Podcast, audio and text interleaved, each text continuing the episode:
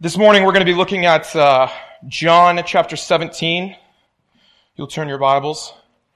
We're going to be starting in verse 20 and we're going to go into 24.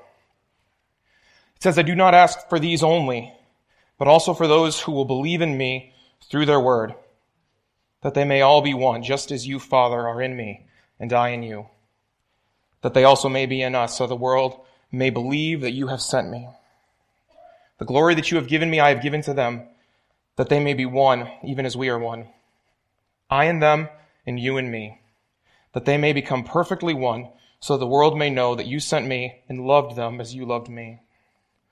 Father, I desire that they also, whom you have given me, may be with me where I am, to see my glory that you have given me, because you loved me before the foundation of the world. Let's pray. Heavenly Father, I just ask um, that you would just, uh, presence would be here, Lord. Lord, I pray that uh, we would come together as the body of Christ in unity, especially in a time of such chaos. Lord, I pray that we would be strong and that we would set the example for you. For you. Lord, I ask these things in your name. Amen. So let me ask you guys this. How many of you are siblings or how many of you know siblings? Like, um, like, pretty well. All right. So, how many of you ever fought with a sibling or a family member and you were arguing for like 15, 20 minutes and somewhere in that argument, you realized you agreed on the same thing, but you were too stubborn, so you kept fighting anyway. And then how many times did you get in an argument with your, with, with a family member and you guys were almost like ready to hit each other and then like all of a sudden one of them, one of you was like, let's sit down and watch a movie and you were like, okay. Now this happened with my older brother sometimes, but this more happened with my twin brother Aaron, who in case you can't tell is the guy that looks just like me. Um, we got in arguments on a regular basis, but we had this tradition and we didn't know it was a tradition. It was just kind of something that we did where like every Saturday we would sit down and watch a movie together, but we would like argue about which movie to pick. And then what's even worse was we would like didn't know the title of the movie, so we would describe it to each other, but we described the same movie in different ways. So we would be arguing for like 20 minutes about the same movie. And then we'd be ready to like hit each other and we're like, oh, it's the same movie. And like, oh, okay, let's just watch that. And then we're like totally fine. Like very emotionally, like up and down for like 20 minutes.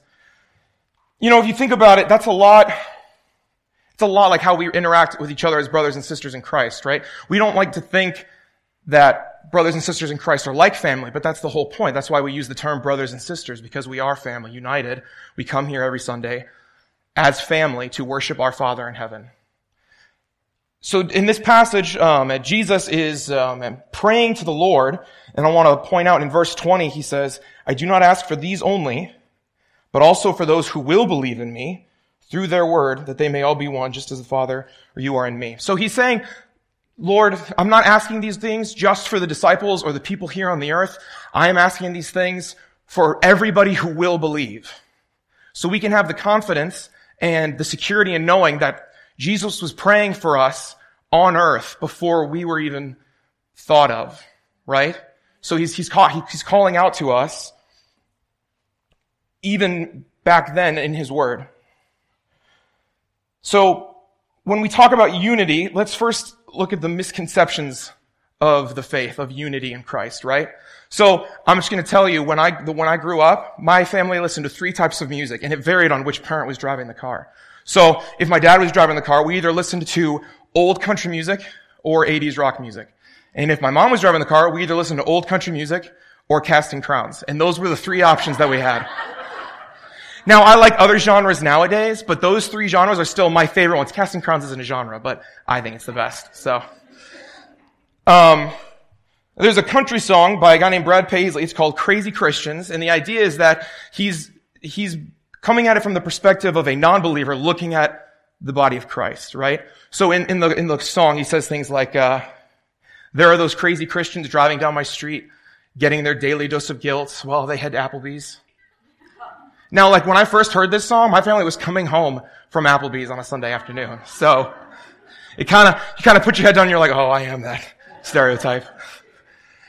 But later on, as the song is going on, he's talking about all these different aspects of believers do. You know, they fly out to distant countries and sacrifice themselves in the name of Jesus. And he ends the, the song with saying, you know, you know, it's, it's crazy, but if I ever needed help, I would call those crazy Christians. And you know, people have these misconceptions about faith and people have these misconceptions about our beliefs, but really, we should be the example of when it comes down to it, people should say, we want to go to them because they seem to know what's going on. And understand, we don't know what's going on. Jesus knows what's going on and he works through us to interact with those people. So we need to humble ourselves enough to do that. So we're talking about the might of unity. It's talking about there is power in fellowship because it's only possible through the Holy Spirit. So we've been going through, we've been, we have small groups here at our church and we, um, everybody meets on a weekly basis and they go through a study and they interact with each other and live life together. And that's what we're called to do. We're called to be in fellowship with one another. And it takes a lot more than just sitting down and watching something on TV. We need to sit down and we need to be intentional about what we're doing, right? When you sit down, we need to be in fellowship in, in a, in a Christian behavior. Because people, people pay attention. People notice, you know. People, non-believers that hang out will notice a difference between a fellowship study time with believers. Because it's not, thank, thank the Lord, it's not us that makes the difference, but it's the Holy Spirit that makes the difference for the group, right?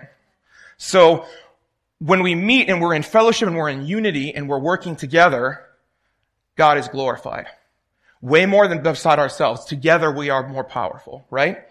Now, we're talking about the power of unity and the misconceptions of faith, but really, what is unity? What does that mean to be together, be intentional, be with the body of Christ? So we're going to be talking about a prescription for unity, and it's an acronym for unity. So the first one is that we're going to uplift one another. It is critical that we uplift one another. You know, recently um, I got engaged to a very beautiful woman who's sitting right over there. Her name is Jen Carrello and she is wonderful. And we have been going through um, premarital counseling for the last couple of weeks, and um, our premarital counselor, my mentor, um, said this to me, and I think it applies not just for marriages, but for the body of Christ as well. He said, if you two are focused on each other, then your needs will be met. And I think that applies to us here in the Christian church. If we, if we solely focus on the needs of other people in our church, we will not only be serving the Lord, but our needs will be met as well without even thinking about it, right? Sometimes when we want things, we get selfish, but being selfish hinders us from the things that we can get, right? Because if we're reaching out and helping each other, then somebody's going to come around and help us when we need it. And it's not, it's, it's not exactly because we're fallen people, but that's something we should strive towards. So we're talking about uplifting, but there's also need. We have been given the glory. Jesus represented that glory and the wholeness of God. And when he died on the cross and the Holy Spirit became part of our lives, we now represent the wholeness of God together. That's why we're called the body of Christ. There is a need out there that we need to see. Let me be clear. Yes, people by, by a miracle will walk through the doors of Cornerstone Church and we can reach out to them there. But we shouldn't be sitting here in our chairs waiting for them to walk through the door and then speak to them, right? We need to be going out, bringing them here, and then talking with them. I think we kind of get confused on that a lot, is especially for me where you, you think when people walk through the church that it's something that then I can serve. When somebody new comes into the church, then I'll reach out and talk to them. And then I've done my deed for the day and I can go home and go to Applebee's and take a nap. Um, but we need to be on a regular basis throughout the week, not just on Sundays, but going out to our workplaces and our friends and our families and bringing them to church. Because it's only then that we, that we're able to work together in the body of Christ. So there's a need. So there's, we have to uplift each other. There's a need that we have to recognize. And then there's integrity. Integrity is a state of being complete and unified. You know, Christ, we're called the body of Christ. We have to live like Christ. It's a very simple phrase, but we tend to forget it a lot. Christ lived a perfect life. Christ was humble. Christ um, was a man of principle. Christ was a man of integrity. And if we are not intentional on having integrity, we are hurting the unity of the body of Christ. Matthew 6, 24, it says, God, Jesus says specifically, you can't serve two masters. And really what he's saying is, you can't, you are either for me or you are going against me. And that's a hard thing for us to recognize. We are either working towards the body of Christ or we are actively trying, or we are tearing it down. There's never a complacent moment in that. And I think that's a mis- I think that's a deception from, from ourselves that we try to tell ourselves like, oh, I'm, I'm in one place and I'll wait some time and then in a year or two I'll hop back on the church wagon and get back to to Sunday mornings. So we have to be very careful about that. There's also trust. Where there is integrity, there is trust. God helps us through the body of Christ. You know, a lot of times we pray to God and we ask Him for help, and then people in the church come up to help us and we say, no, sorry, I'm waiting for Jesus to help me. I don't really need your help.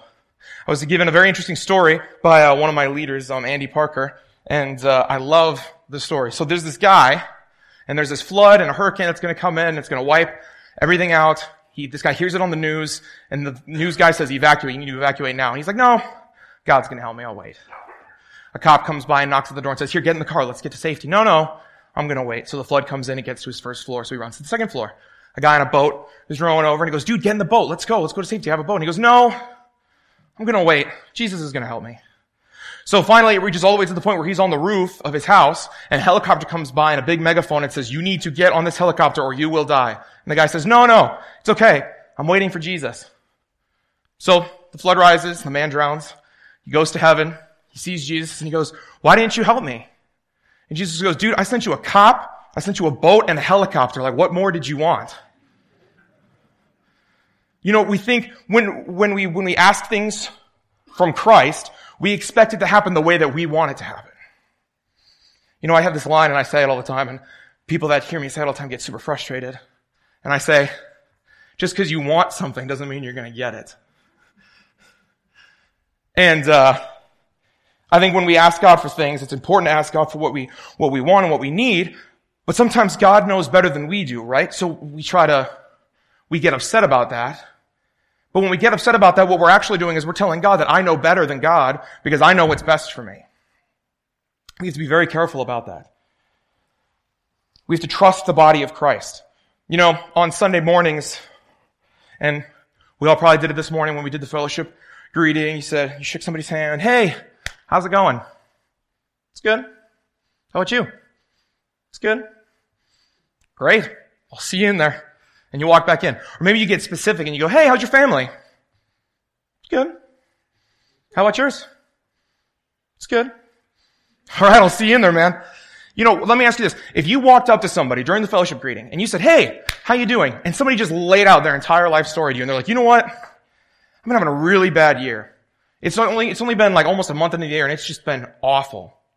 You know, I don't know where my kids are at spiritually. I don't know where I'm at spiritually. I'm not so sure about my marriage or what's going on. And I really need help. And, you know, financially things are down in the dumps. And, you know, for work, I think I might get fired. And what would you say to that? How uncomfortable would you feel if somebody came up to you and said that this morning? I'm going to be honest. I would feel very uncomfortable because I would expect the I'm good response. And then you're like, sweet. And then you get to go sit down. We have to be very intentional about when we're talking with people. I'll give you guys another example. When I went to Moody Bible Institute, I went there for on campus for a year. Um, we go through the orientation, you meet all the new kids, and then after a couple days, the other ones come in and you meet everybody and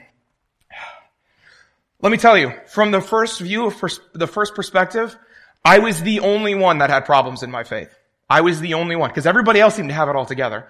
You know, they're like jumping up and down and they're praising the Lord and like, I'm on fire and my life is great and things are great and I'm here and everything's exciting and I'm sitting here like I'm not really sure what I'm supposed to be doing. And then, uh, but now I was one of those people who was, who internally thought that. But then on the outside, I was like, oh yeah, I'm great. Things are good. Things are going great and God is good and I'm on fire and everything's awesome. And let me tell you, we, by doing that, we're not just hurting ourselves, but we're hurting the body of Christ. We need to know that we're not alone in this. Because let me tell you, feeling alone in this is nearly impossible, right?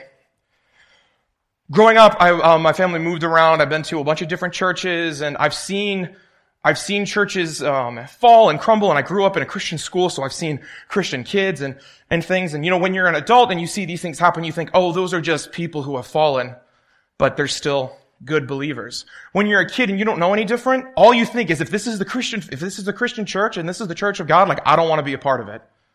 So for a while, I believed in God, but I was kind of my own lone ranger. That's what I thought when I was a kid. I was this guy in the dark black trench coat and the hat and like riding on my horse, this believer who believed in Christ, but I was all alone and it was cool. I didn't need anybody. Let me tell you, when we do that, without even thinking about it, what we do is we, um, we put the responsibilities of God on ourselves because we're not relying on God. And let me tell you, if you put the responsibility of God on yourself, you are going to fall apart. It's not a matter of if, it's a matter of when. And let me tell you what will happen quickly. We need to trust other believers and we need to trust that God is going to use other believers to help us. Trust is one of the most important things that we can do. It took me a long time to get to the place where I could trust other believers. And I sat down with a guy that I didn't really know. I met him at a, at a uh, camp when I was in high school.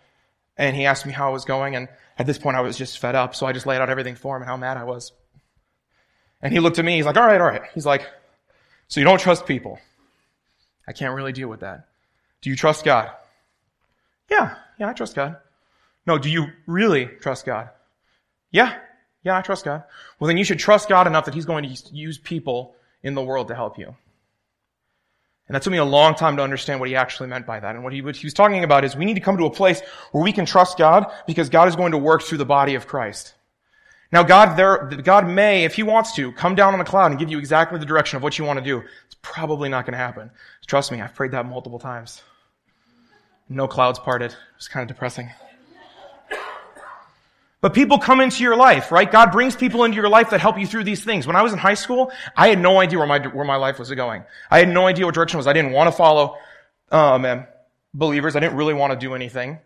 So we went to a church called Village Bible Church and Aaron and I told each other that we were never going to go. We were going to go one week and we were never going to come back because we were done. And then they handed us a book and they gave it to us for free and we felt so guilty that we took it for free. We felt like we had to stay for the whole session. So we came back multiple weeks after to get through the book and then we would go. But then we ended up liking it, surprisingly. you know, God put people in our lives, in Aaron and I's lives to, to lead us to where we are today. I wouldn't be where I am without Christian believers, God putting Christian believers in my path. So we need to trust that God is going to send people. And not only that, on the flip side, we need to trust that God is going to use us to help other people. You know, we think all the time, yes, God's going to send people to help me. Great. Somebody needs help. Sorry, I'm waiting for somebody to help me first. I'll get to you when I'm done. No, no, I can't help you with that. I'm, i have my own problems. So wait, I'll, let me deal with my problems and then I'll help you with yours. You know, we need to be help, we need to be helping people on a regular basis because let me tell you, when you help people, God uses those moments of you helping people to heal you as well. There are times where people have come to me saying that they have these problems, they're going through these things, and as I'm talking to them, the Holy Spirit is talking through me, and I'm saying things that I would never would have said, and I'm like, wow, that really applies to me right now. And it happens a lot. Or I'm saying something and Jesus is like, why don't you do that? And I'm just like, oh. right. So we need to trust one that God is going to send people to help us, but that we can go out in faith and know that we are going to help people through Christ. Now again, we need to be careful not to put the responsibility on ourselves because as soon as we put the responsibility on ourselves, we are almost saying that, God, you don't know what you're doing, let me take the reins. Let me, let me, let me handle this. And again, let me tell you, you will break apart. It's not a matter of if, it's a matter of when. We need to be relying on God and together we can rely on each other. So we talked about uplifting each other. We're talking about the need that we need, the need of others that we need to see, the integrity that's involved in being like Christ. We're talking about the trust that we need to have with one another. And we need to yield to Christ. We need to submit ourselves to Christ to be a part of the body of Christ. You know, I love how we say we have to rely on Christ on everything, and it is literally everything. We have to rely on Christ to rely on Christ, right? The Holy Spirit gives us the ability to rely on Christ. That's how much we need Him in, in, in moments of, of struggle. When we yield to Christ and we yield together as one, that's when Christ works. It's when everybody wants to do their own thing and everybody has a, has a better idea than everybody else and we're all trying to do our own things and we're stubborn and believe me, I'm preaching this more to myself. we, we focus more on ourselves and say, okay, I think this is better. God's going to work through me. God's going to do this through me. Sometimes we need to just take a step back and be still and know that He is God. Sometimes that's all it takes. Sometimes we overthink this way too much. Sometimes we think, well, I got to do this, this, this, this, and this, and then you think 20 steps ahead. You know, my mom always told me growing up, you have to take the next right step. Because if you worry about 20 steps from now, you're not focused on what's going to happen next. God is 20 steps ahead. Let's focus on the next step that we have in our own lives. So we need to submit to the Lord. You know, if you go back in the, in the verse and you go back to verse 11, John 17 verse 11, Jesus says, and I am no longer in the world, but they are in the world. And I am coming to you, Holy Father. Keep them in your name, which you have given me, that they may be one as we are one. Jesus is saying, Lord, I am, I am going into heaven. I am not going to be here physically forever, but they are. So Lord, give them your name so that way they may be one like me and you. So we as the body of Christ represent the relationship between the Son and the Father. And that is powerful when it's unified. It's when we're divided when things can't happen. Like I said before, I listen to only country music, 80s rock, and Casting Crowns. And I memorize, I, I, literally know every Casting Crown song that's out there. Every single one. Not because I sat down and intentionally want to listen to it, but my mom played it so much in the car, like we kind of just singing along to it, and like now we've, since I was like six years old. And I love Casting Crowns now, so don't get me wrong, it's great. Um, in their first album though, there's a song, it's called If We Are the Body. And the lyrics go, it says, If we are the body, why aren't his arms reaching? Why aren't his hands healing? Why aren't his words teaching? Why aren't his feet going? And why is his love not showing that there is another way? And Jesus is the other way. You know, when I was younger and I sang that song, it was just because my mom was playing it in the car and I knew the lyrics and I thought I had a great voice and it was awful and my mom loved me and told me that it was great and, um, but as I got older, I really started listening to the song. I think it's one of my all-time favorite songs because it's a constant reminder for me to know that if we are the body of Christ, why aren't Christ's arms reaching? Why aren't his hands healing? Why aren't his feet moving? Why aren't we doing something? Like I said, we're not, we shouldn't just sit here in our pews and wait for somebody to walk through the double doors of Cornerstone Church and then we can reach out to them. Jesus didn't sit in the, in the temple and wait for people to come to him. Jesus went out into the streets. And yeah, people judged him for it. But he did it anyway because he loved them. If we're Christ-like, we need to have the same passion and the same love as Christ did. So let me ask you this. If we are the body of Christ, why aren't his arms moving? Why aren't his hands healing? And why aren't his words teaching? Let's pray. Dear Heavenly Father, Lord, I just thank you for this time. Lord, I ask that uh, you would just give us a, a desire and a passion just to be unified, Lord. Lord, we want, we have a desire to be closer to you. And Lord, I pray that we would be able to trust one another. Lord, I pray that we would be able to work together as the body of Christ. And God, that you would help us with that because we can't do it alone. And what I ask that as we move forward in boldness, that you would protect us, both physically and spiritually. And that if we're in times of sadness and sorrow, that you would um, send somebody to step in and to help us through the time. And Lord, that we would be able to help others through the time as well. Lord, I pray you would give us a boldness and a desire to work together to reach out to you, Lord. And it's your name I pray. Amen.